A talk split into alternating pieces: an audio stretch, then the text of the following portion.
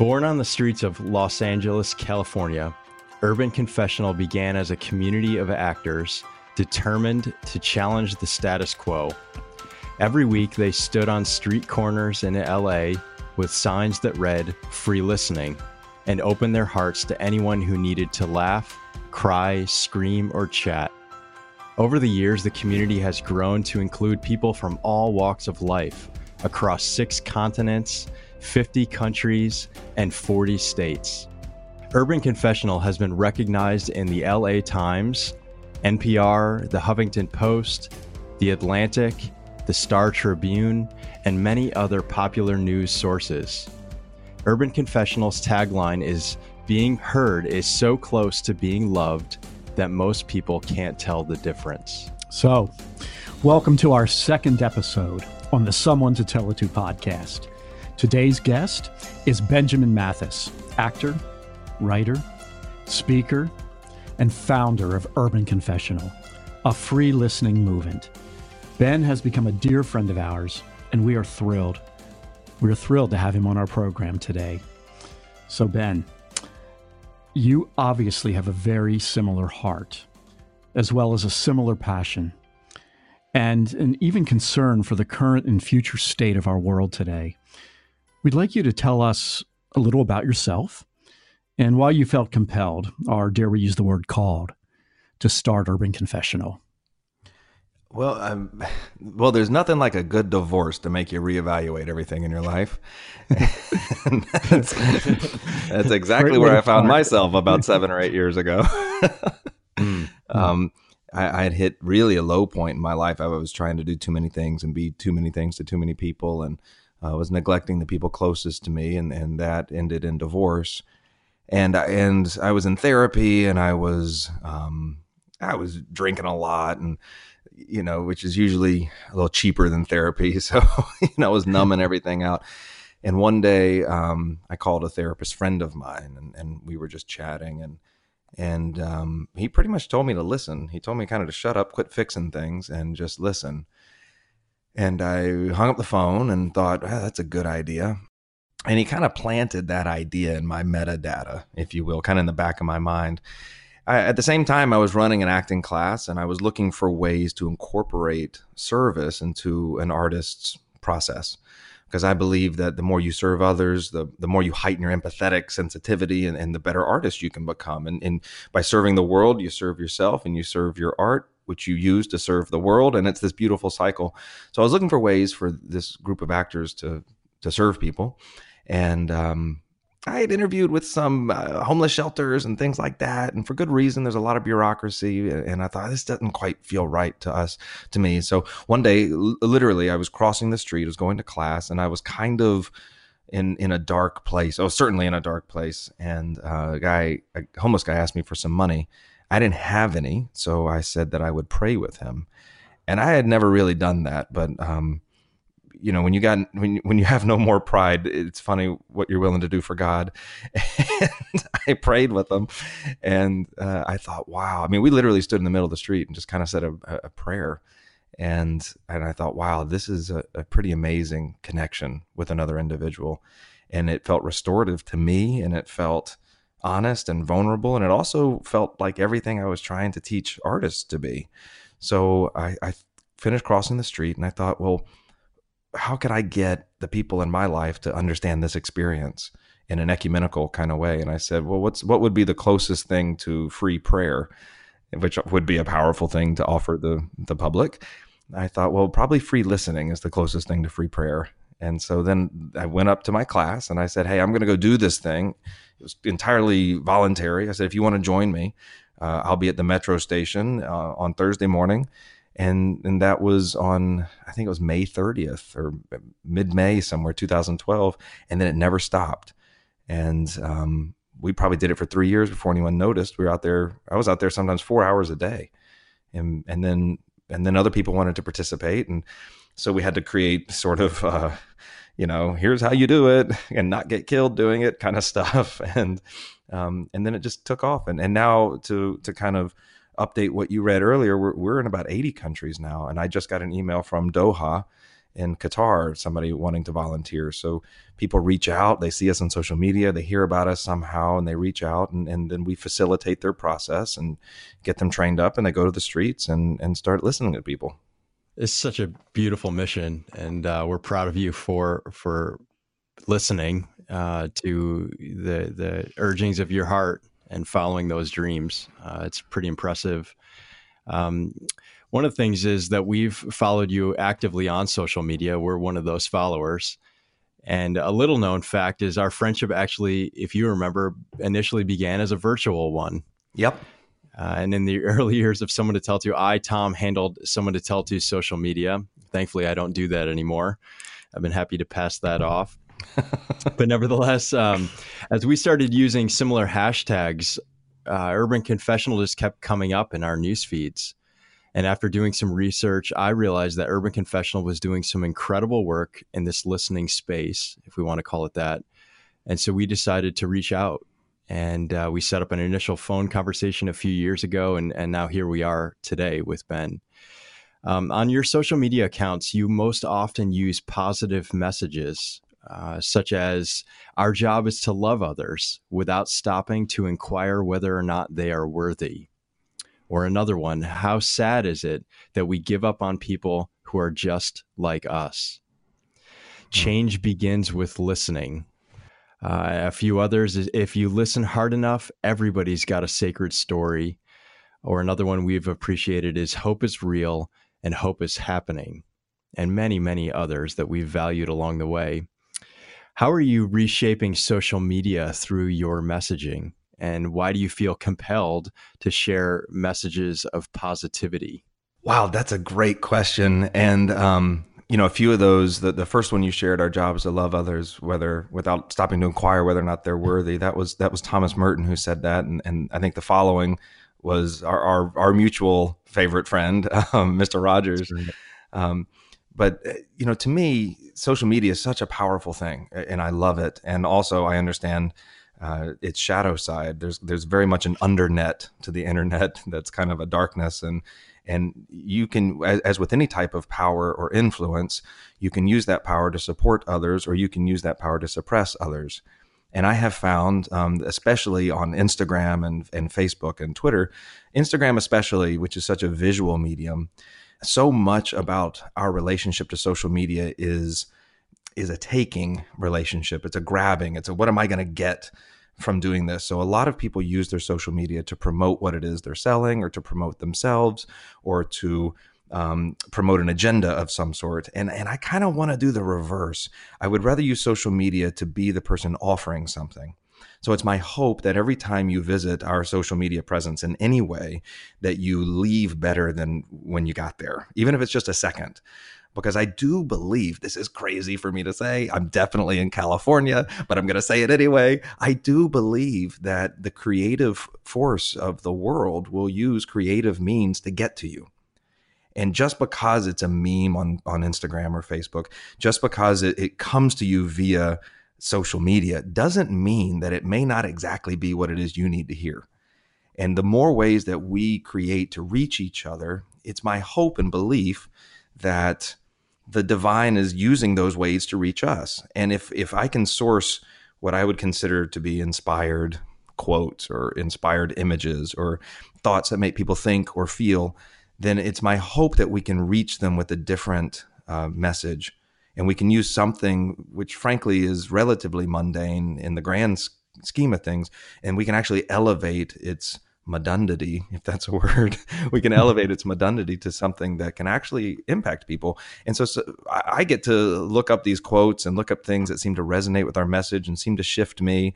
And then uh, we just post them. I mean, we're not doing any work. We're, we're really just the conduit for those messages that that many other great thinkers have have originated, and and then we get to share those with people. So it's my hope that anytime you visit Urban Confessional on any social media platform, that you're going to leave better than when you came in some way. We love that message. That's that's that's tremendous. But we want to ask you: Have you ever gotten criticism about that, or about the positivity oh, that you share and the and the hopeful messages on social media? I mean, okay, oh man, so you obviously oh, have. So tell us, tell us, tell us about what you hear. Well, on, on, on social media, just some of the positive messaging, I don't get too much pushback. Um, I think because just the nature of the engagement isn't uh, on. So it's difficult to talk about social media as a blanket statement because each of the major platforms have a different um, catalyst behind the engagement. So on Instagram, we just mostly get positive. We get people double tap, it's a like, and then we get some comments about people who agree with what we've just said. Um, on Facebook, it, it is amazing how um, I think Facebook people are, are, prone to arguing a little more, and we don't put out anything that um, we, we don't take any type of political stance or anything like that in our messaging. So I'll say something like, um, I think we posted something recently about being hurt is so close to being loved, most people can't tell the difference. Maybe something like that. And then somebody always comments, you know, they'll always say, unless the person, blah, blah, blah, blah, blah, blah, blah. it's like, it, it, incites their need to be right. And, and it, but what it does is it, it does incite a mm-hmm. dialogue within them. And that's our job. I, I'm just going to bring up the dialogue. I, am going to let God do the rest of the work. But I'm just going to, I'm just going to bring in the dialogue and, and, and see what happens. We get a lot, and I have gotten a lot. I haven't published a, a, a blog on Urban Confessional in a, in a while, but uh, we had several blogs go very, very viral. We have over 8 million reads on one of our blogs. And so some of the um, comments we get there are, it's enlightening. Uh, we get everything from very personal attacks on me to, you know, um, somebody just posted something we had to take down about white supremacy and white is right. And and this was about a this was a, a, response to a blog on forgiveness or something. I mean you know, it just doesn't it doesn't make sense. But when i see those things um, when i see people who troll our our website or make these kind of comments on our on our blogs or facebook uh, to me that's that's a uh, it's a small projection of a, a hidden pain in them. And this might be the only place where they feel safe enough to actually say what they have been holding in. And so they make a blog that if I take, per- they make a comment on a blog that if I take personally can be very hurtful, but uh, I, see it obviously as something in them because everything that we write, everything we put out is designed to foster a, a positive growth, a positive conversation, even if it's challenging.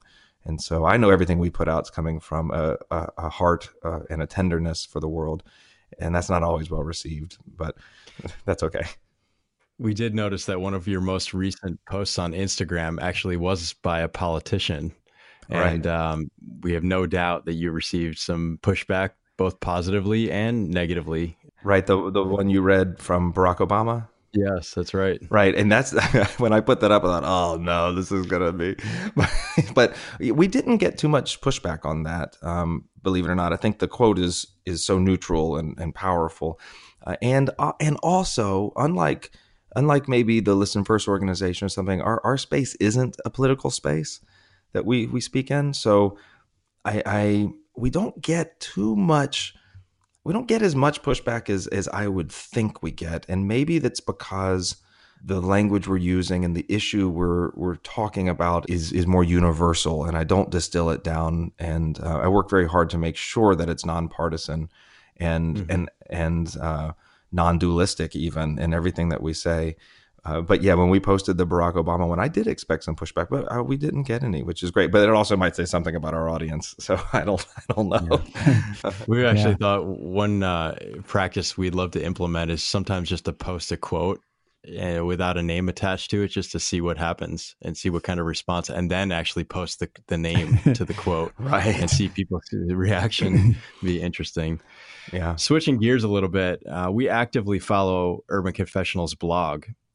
And one of our favorites emphasized a message about listening called withing. Hmm. And what is it uh, with withing? What is withing exactly? And how does withing affect the way that we listen? Wow. I love that term. I, I, love the term withing, and it comes up when I'm trying to describe what free listening is and it I think I, I think it came up in conversation in a workshop that I did um, maybe three or four years ago when somebody was trying I was trying to express the nuance behind what it means to listen, and um, for a lot of us listening is just you, you, you, know you can listen better if you follow these 10 steps you know and, and it's a checklist of things you can do to be a better listener. And to me that always felt very prescriptive very it felt like walking into a hospital or something. Like it felt very sanitary. It didn't feel honest or right. real or vulnerable or messy. It, it was in no re- way a reflection of life. And so I, I thought well that's not quite what free listening is and I said to somebody, I said, you're just kind of free withing them. just being with them is all you're doing. And sometimes being with them means that um, sometimes it means you're responding, you're speaking back. Sometimes it means you're just being quiet and holding a space. Sometimes it means that you are a little defensive and you might be holding the sign up because what's happening is making you very uncomfortable and you don't know how to handle it. And so the sign is a barrier that keeps you present. But ultimately, withing is uh, anytime that we can meet the person where they are and stand side by side with them in that experience. And that's it. And that might include, like I said, speaking or responding. It might include a hug. It might include just silent presence. But um, it is that kind of messy human experience of putting yourself in their shoes and standing next to them. And that's it.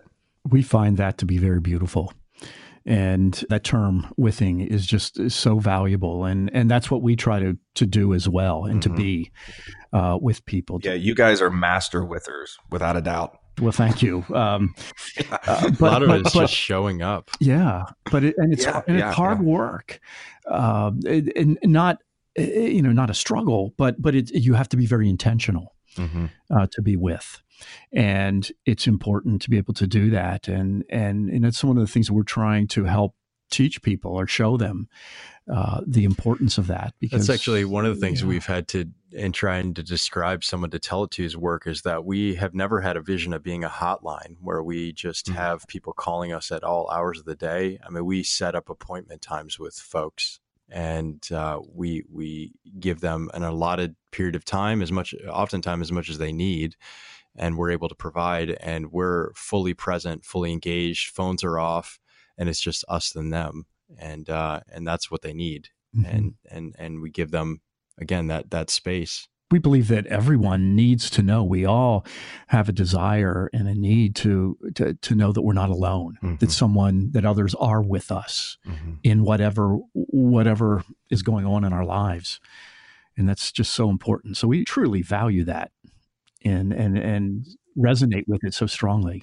Uh, was it Dan Rather who asked Mother Teresa something about her prayer? Um, uh, I'll botch this, but it'll make the point. I think Dan Rather asked Mother Teresa, um, "What what's it like when you pray to God?" And and she said, "Well, I just listen." And then Dan Rather asked, "Well, what does God say to you?" And Mother Teresa said, "Nothing. He just listens." wow. And there was a, a, sense of that mutual withing that that that rem- reminds me of that mutual withing that we might have with uh, on a spiritual path. And to me, we can access that same spiritual profundity when we treat the other as a container for that divine presence. And if I'm just with it, then I might just get something or I might learn something or I might feel something and and they in turn may do the same thing. Because I know I mean I would like to imagine there's a part of me let's just say let's say the the divine energy of the world sat down right in front of me and and you can call it whatever name you want to call it but let's just say it manifests right in front of me and I could do anything I wanted to do with God right in front of me. I might just want to sit there just be like what? And, and and be with that and see what that does um, and repress any of my need for answers, any of my need for fixing or, or expressing my frustrations at, at this divine energy. I might just want to sit and be with it. And if I can see that in another person, then I can just, I can be with it almost in awe of the humanity in front of me. And I have found that to be restorative for me and powerful for the person who is sharing in the experience we call that sacred. Yeah. Oh, yeah. Really yeah. very time. sacred. Yeah. When we're in those moments. I mean, as we all know, we we are bombarded with so many things, so much stimuli in our lives, and, and that that makes it very difficult to be with. Mm. You know, mentally, emotionally, spiritually, even physically. And when we can actually do it, and when others feel as if it's being done with them, for them, it is very powerful. It really is Ben, do you have a favorite blog that you've ever written with a specific message? Oh man. yeah, I, I, think I might. Um, the one that was most impactful was called How to Listen When You Disagree. And uh, I still stand behind that one. It's a pretty simple blog. Um, and it came out at a time, I think, when, when it resonated with an issue the world was going through. And, and that was a blog that, that, that uh, has been picked up in a lot of different places, and still, I we get over a thousand reads a week on that blog. And in fact, if you Google "how to listen when you disagree," that blog is the first thing that pops up. Uh, I'm very proud of that perspective that's expressed in the blog, and I hope that it can create a, a subtle shift in the way we we dialogue with each other in disagreement. oh, see, I'm walking that line. So there's a blog that I wrote about things that make me cry that I really like. That that was very meaningful to me and um, I think I had a lot of great conversations around that blog afterwards after it was published. And then, could you give can us you the share some, notes? Can you share some of those things? yeah, right. Of course. Um, maybe I could look it up really quick. Um, uh, but uh, it was it was a list of things, and I and I remember all of all of my best writing comes. Um, I, I'm I'm somebody who writes in the evening most of the time, and a lot of my writing happens uh, happens very quickly, almost unedited. And this was one of those. And and most of the blogs that I have written, and even the book that I just published, was mostly. I mean, just kind of just kind of happens, you know. The first one that comes to mind, which which always works, is um, this is this is so specific, but so one of my this is so cheesy, but it's true. One of my favorite um, uh, Christmas songs is "O Come, O Come, Emmanuel," and the Mormon Tabernacle Choir does a version of it. And at minute like 2.16, the sopranos hit this note that is like, should be the final note of everything. And I mean, I can't, I mean, it's like I can barely hold it in when I hear the note. And, and that, that is something so specific and something so small. But uh, to me, it, it, it's, it taps into something much larger. And, and that is our ability to express such beauty and our ability to share that beauty with the world to me is is humbling and it's it's crazy. Yeah so i, I wrote a, a, couple things. So at, at, church anytime on the 4th of july um, you know and they have the service members stand up maybe at your church or wherever you might worship. Sometimes uh, when people honor veterans that makes me cry. I come from a family of veterans and something about that humility seeing that humility in others uh, makes me cry. Um, uh, yeah, uh, anytime I speak lovingly about somebody that I love in public, that's the end of it. Um, whenever somebody prays over me, that makes me cry. Some, there's something about uh, that kind of selflessness for my behalf that that makes me cry. Um, hmm. uh, so yeah, I wrote this. I wrote this too. There's moment in Mel Brooks. Mel Brooks' History of the World Part One is one of my favorite movies, and so is Spike Lee's The Original mm. King of Kings of Comedy, and they make me laugh so hard that I cry sometimes. um, uh, Elton John wrote a song called "The Last Song," Oh, love that song. Oh my gosh, it's ridiculous. And my uh, here's a thing that I don't usually talk about, but it pertains to that song. Uh, I, my stepfather, who has since passed away, he uh, was one of the first people ever to contract the HIV virus in the 70s, and he died of AIDS in 2000. He oh, was wow. he was a um, he was at the forefront of a lot of the medical experimentation and AZT and things like that. And so the last song is a song that Elton John wrote that is very much about someone dying of AIDS and, and a reconciliation with his father. And actually, before I knew my stepfather had AIDS, which in the 80s and the 90s would have been, um, you know, a dangerous revelation just socially, my mom actually kind of trained us to be in acceptance of that disease before I knew it was in my life. And so we were made to watch and the band played on. We were made to listen to the last song. And I remember driving home from work with my mom and the, and the song came on the radio and we stayed in the garage and we listened to the whole song and she made us listen to the whole song and she talked to us about what AIDS was years before I ever knew that I was living with somebody who had it.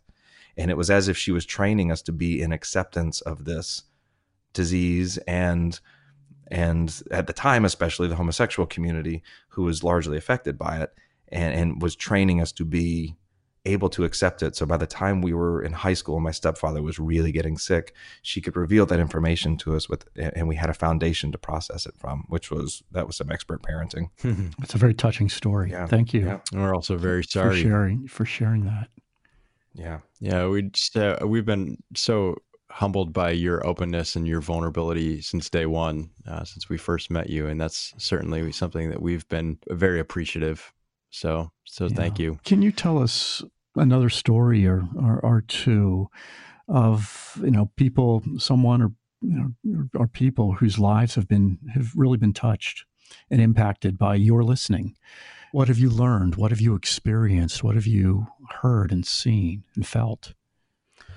Well, I have, you know, I have um, that that changes. That the answer to that question changes a lot for me, and I have a few things that I, I, usually tell people when they ask me a question like that, and and one of them is very impactful. Still, there was a young young girl, probably seventeen, maybe actually probably 13, 14. I was free listening. She came and she ran and she gave me a hug and she said, "I'm 75 days free," and I said, "Free of what?" And she said, "Free of cutting myself." And she had scars all up and down her arms and. Mm and we have mm. those those types of interactions a lot and a lot of people who are in recovery of some sort i had somebody sit down and, and, he was going to turn himself in there was a warrant out for his arrest and he, you know he made a joke he's like well this is the last conversation i'll have as a free man for a while and i thought wow okay hope wow. you felt heard at least wow um, but i have done a lot of um, more recently a lot of my work around listening has been with two communities one uh, people with dementia and the other uh, people in high school. And it's almost like a two separate, two opposite spectrums here. And what I'm seeing with the work I do with high school and college kids, I do a lot of work in colleges too. To be more specific, I might say, you know, young adults, 17, 16, 17, 18, uh, all the way maybe to 22, 23. So that, that kind of age range.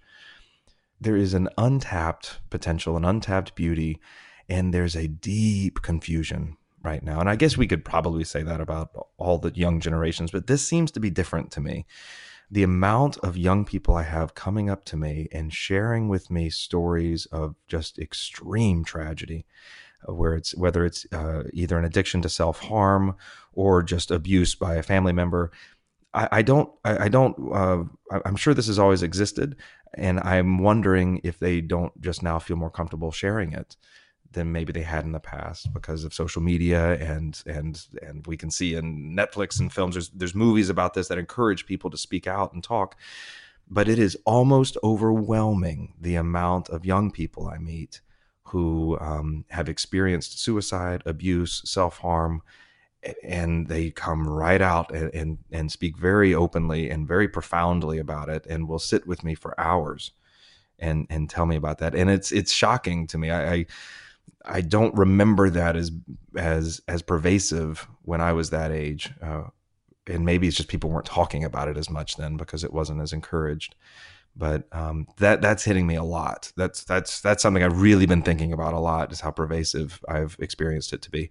And then in the communities with dementia, I've been working with another organization called Memory Bridge, and I have been learning about what it means to sit and be with people who have dementia and that is profound, man. I mean, uh, I don't even know where to begin. That that's some of the most profound experiences I've ever had, and and not knowing how to be in that space. And what I'm learning is how to be awkward, how to be weird, and and what uh, Michael Verde, who's the founder of Memory Bridge, is teaching me is is how to be in that space of that new normal.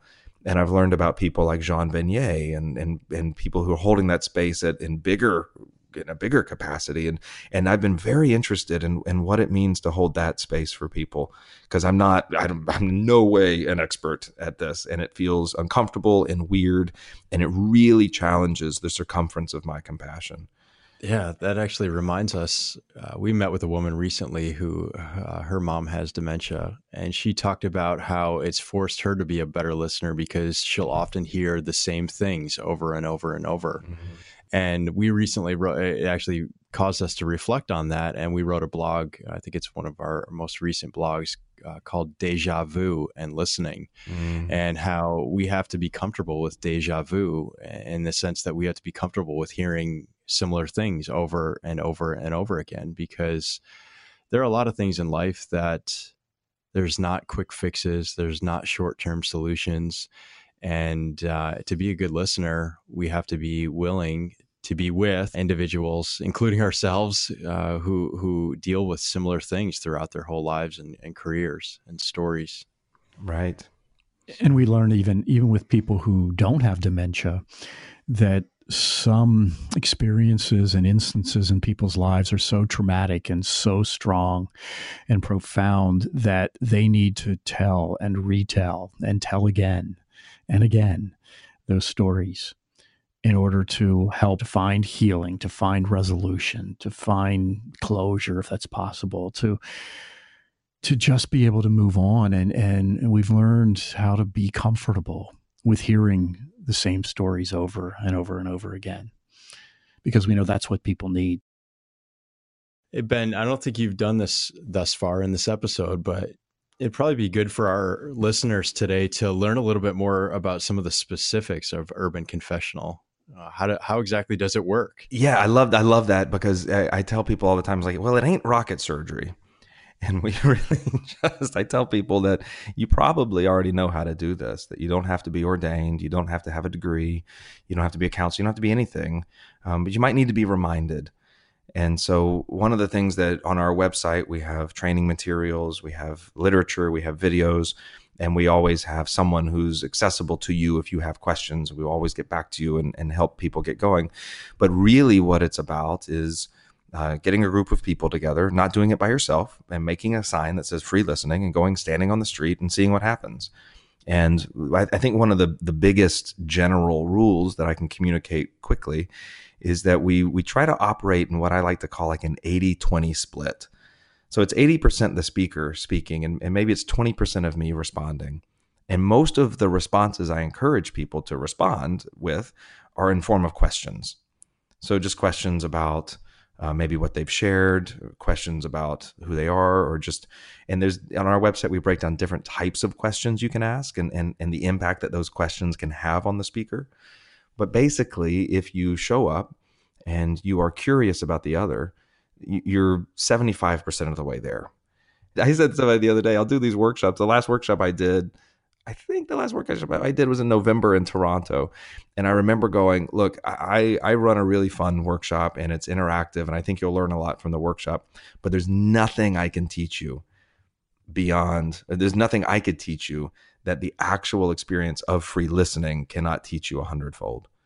And so at the end of the day, I tell people, um, research what you can on our website make a sign and go see what happens and it's it's by stepping into that danger that you really learn what it is to be with somebody you teed that up perfectly for us uh, because this past summer, Michael and I had the opportunity to travel to Dublin, Ireland, and we finally were able to meet Ben face to face, along with several other of our dear friends uh, that we had had solely a social media connection mm-hmm. and to be able to finally meet face to face was just spectacular.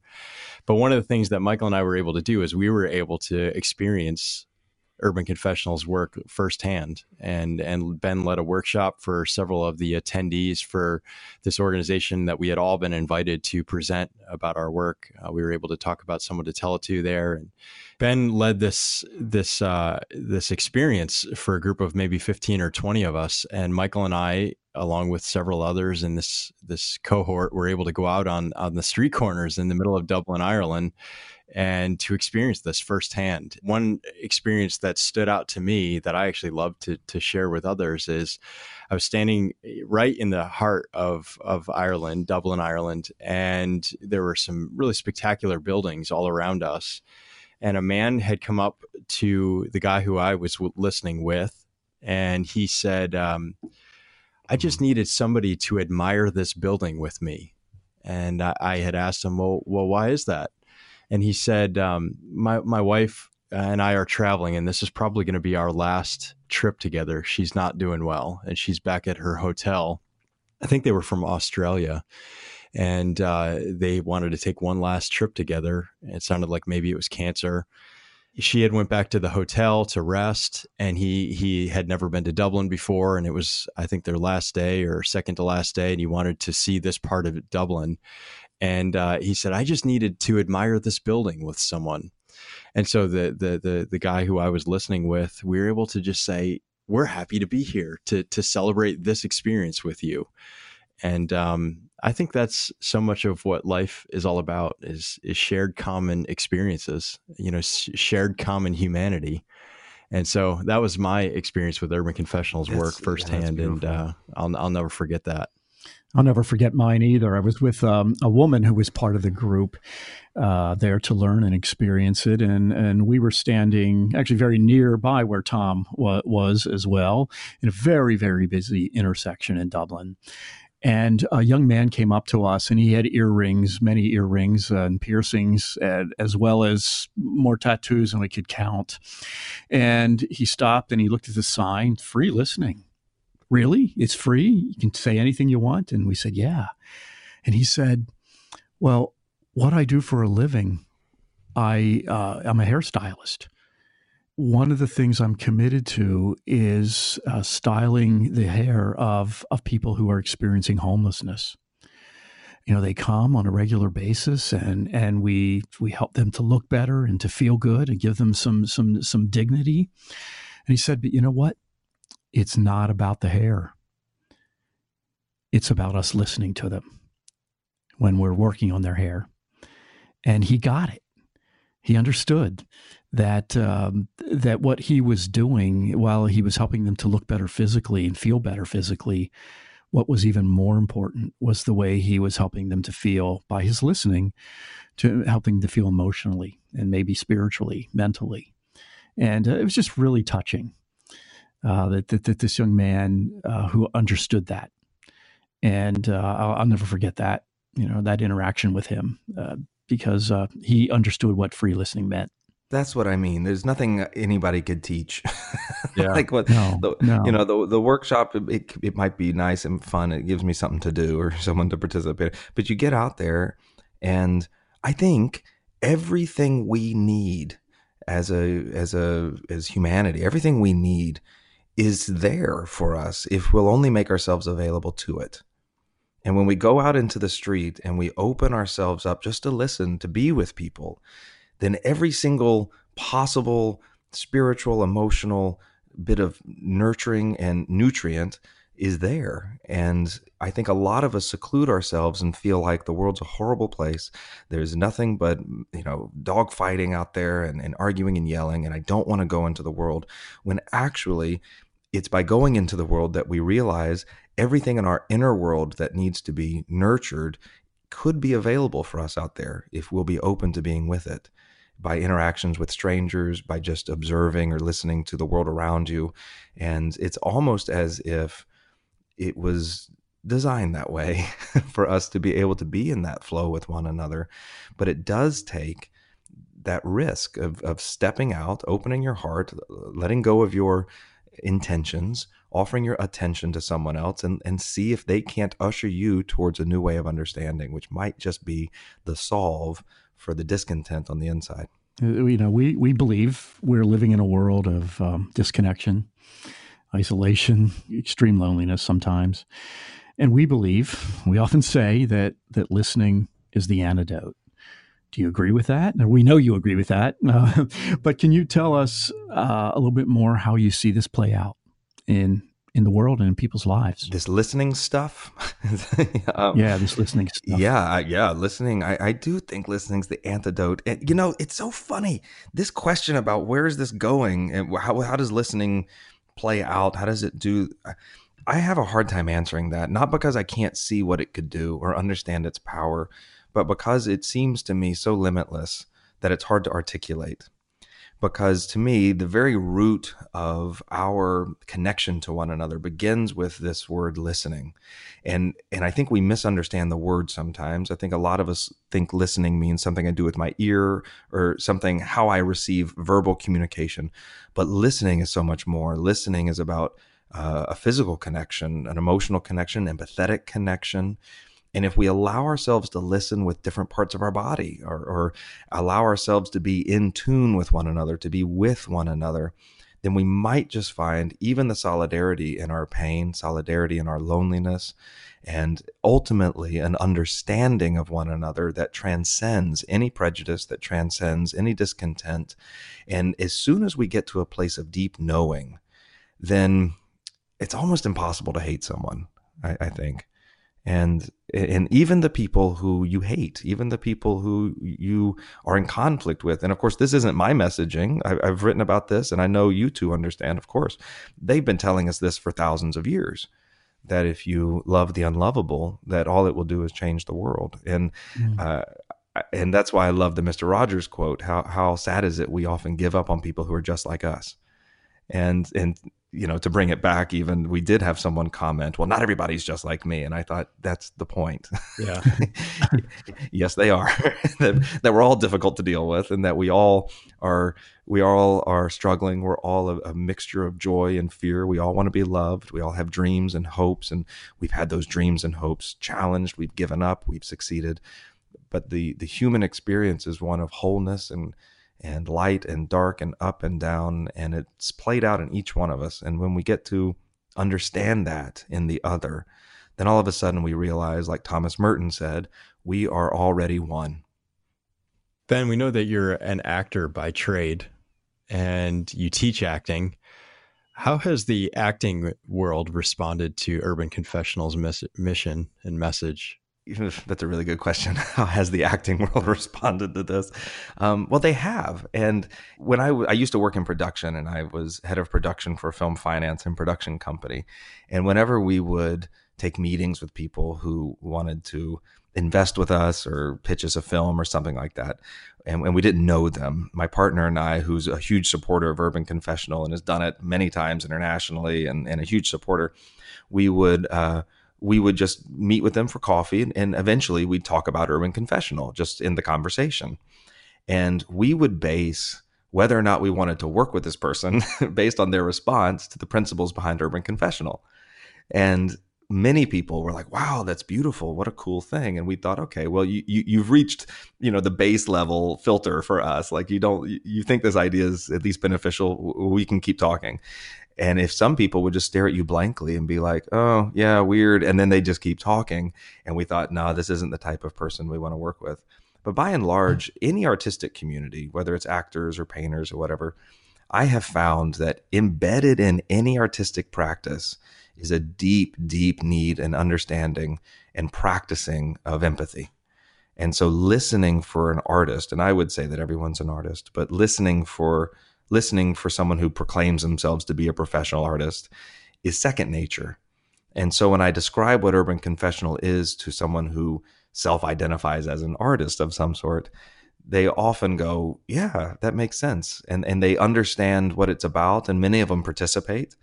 And many of them actually know that listening is a central part to their work and so they may have practiced listening in other capacities. Like it's a it's a tr- traditional thing for actors to practice is listening in the classroom. I just said let's go out and do it in the world and really really practice it. Um, but yeah artists are that those are my community and i love it. And i believe everybody to be an artist of course but they're very intentional about their listening because it's a very central part to their work Michael and I were privileged to come out to LA not too long ago and again get to meet you face to face and spend some time, some quality time together. Shortly after we had returned from Dublin this past summer, we had this this idea of creating some kind of a public service announcement to grow uh, awareness about this listening, if you want to call it a movement that is happening, that Urban Confessional and someone to tell it to and listen first, and all these other organizations and groups, Sidewalk Talk are all a part of. And um, we were privileged to be able to meet some of the the uh, the, actors that you have in community out there, and they were willing to be a part of this public service announcement, and we're really excited for that to go live in the next few weeks or months ahead.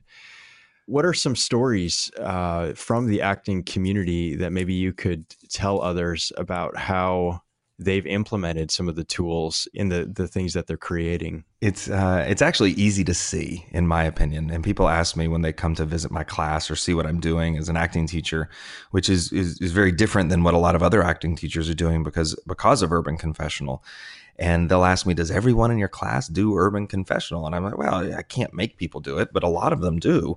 And the ones who do, um, they have a different uh, presence on stage than the ones that don't. And I, you know, kind of anecdotally, I will say things like, "Look, if if you can be present."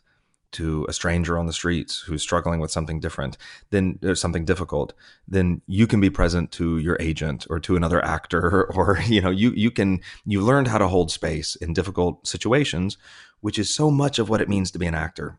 and so a lot of our actors go on the street pretty regularly, and I don't always ask what happened and what they heard, but I always recognize that they've been in that practice because it's very obvious in their work. Very obvious. That's really neat. It's great to hear that uh, yeah. that it that it you can see you can you can see how it makes a difference. Yeah, acting is about truth, and I think a lot of people think acting is about faking it or pretending, but it's it's actually quite the opposite. Acting is about being very truthful in in these fictional circumstances, and I, I do believe that listening and the practice of listening is one of the fastest ways to access that inner truth, because if you're deeply listening, then you have surrendered, hopefully, a lot of the things that block us from our truest self, like self consciousness and prejudice and, and these things. And if you're deeply listening, a lot of those um, things that cloud our vision of our authenticity, they disappear. And so, if that's what the actor or the person is practicing, then when they're asked to access that truth in a performance or in a um, scene or, or in a in a painting, it doesn't matter. When they're asked to access that truth, they've been practicing access to truth through their listening, and it comes more naturally, which means it can go more deeply. And uh, so you you see some enormous shifts in the person, and therefore reflected in their work. We know we don't have much time left, and we want to ask you this. What are your hopes for the future, you know, personally and professionally, and and for the what we hope is a global listening movement that we're all a part of? What would you like to see? What would you like to have happen? Oh gosh, that's a good question.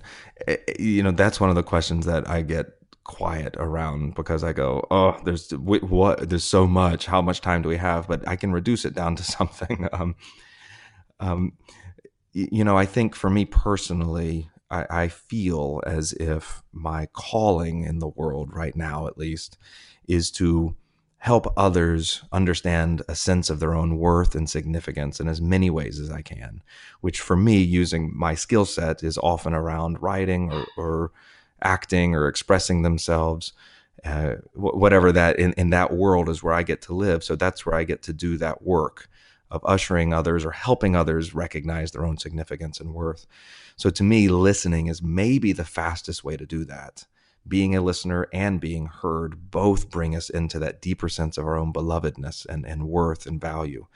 And so to me, if I, my greatest hope would to be out of a job in that sense, because and, and, whether it's through listening or expressing yourself through your art or um, you know healing certain relationships which often begins with listening by the way um, ushering others into that significance or into a place where they can realize that significance that would be my biggest hope for the world and and uh, for this listening movement that so many of us are involved in and also for my other work as an artist.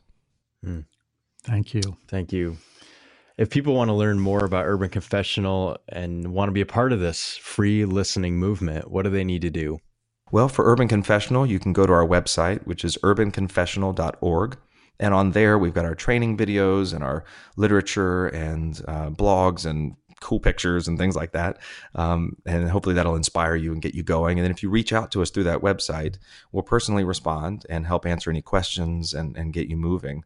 And that's how you can get to Urban Confessional or on our social media, which is on Instagram at Urban Confessional, on Facebook at Urban Confessional, and Twitter at Free Listening. You see, I can't remember what it is on Twitter, but if you look at it, we're there. Um, and, and you can reach us in, in all of the ways that people are reached nowadays. Benjamin, we would love to have you back if you're willing to do that uh, to talk more, uh, yeah. particularly about the public service announcement Absolutely. as it as it de- continues to develop and and more happens with that that we've worked on together. We'd love to talk about that and and just so much more. I mean this this movement is obviously a passion for all of us, and um, we have uh, been very thankful that we've met you and that we can be partners with you in it. And, uh, you know, you're a dear friend because you listen well and you value what we value mm. and about the sacredness of other human beings and the importance of us uh, caring for one another by listening first to one another, you know, in everything we do.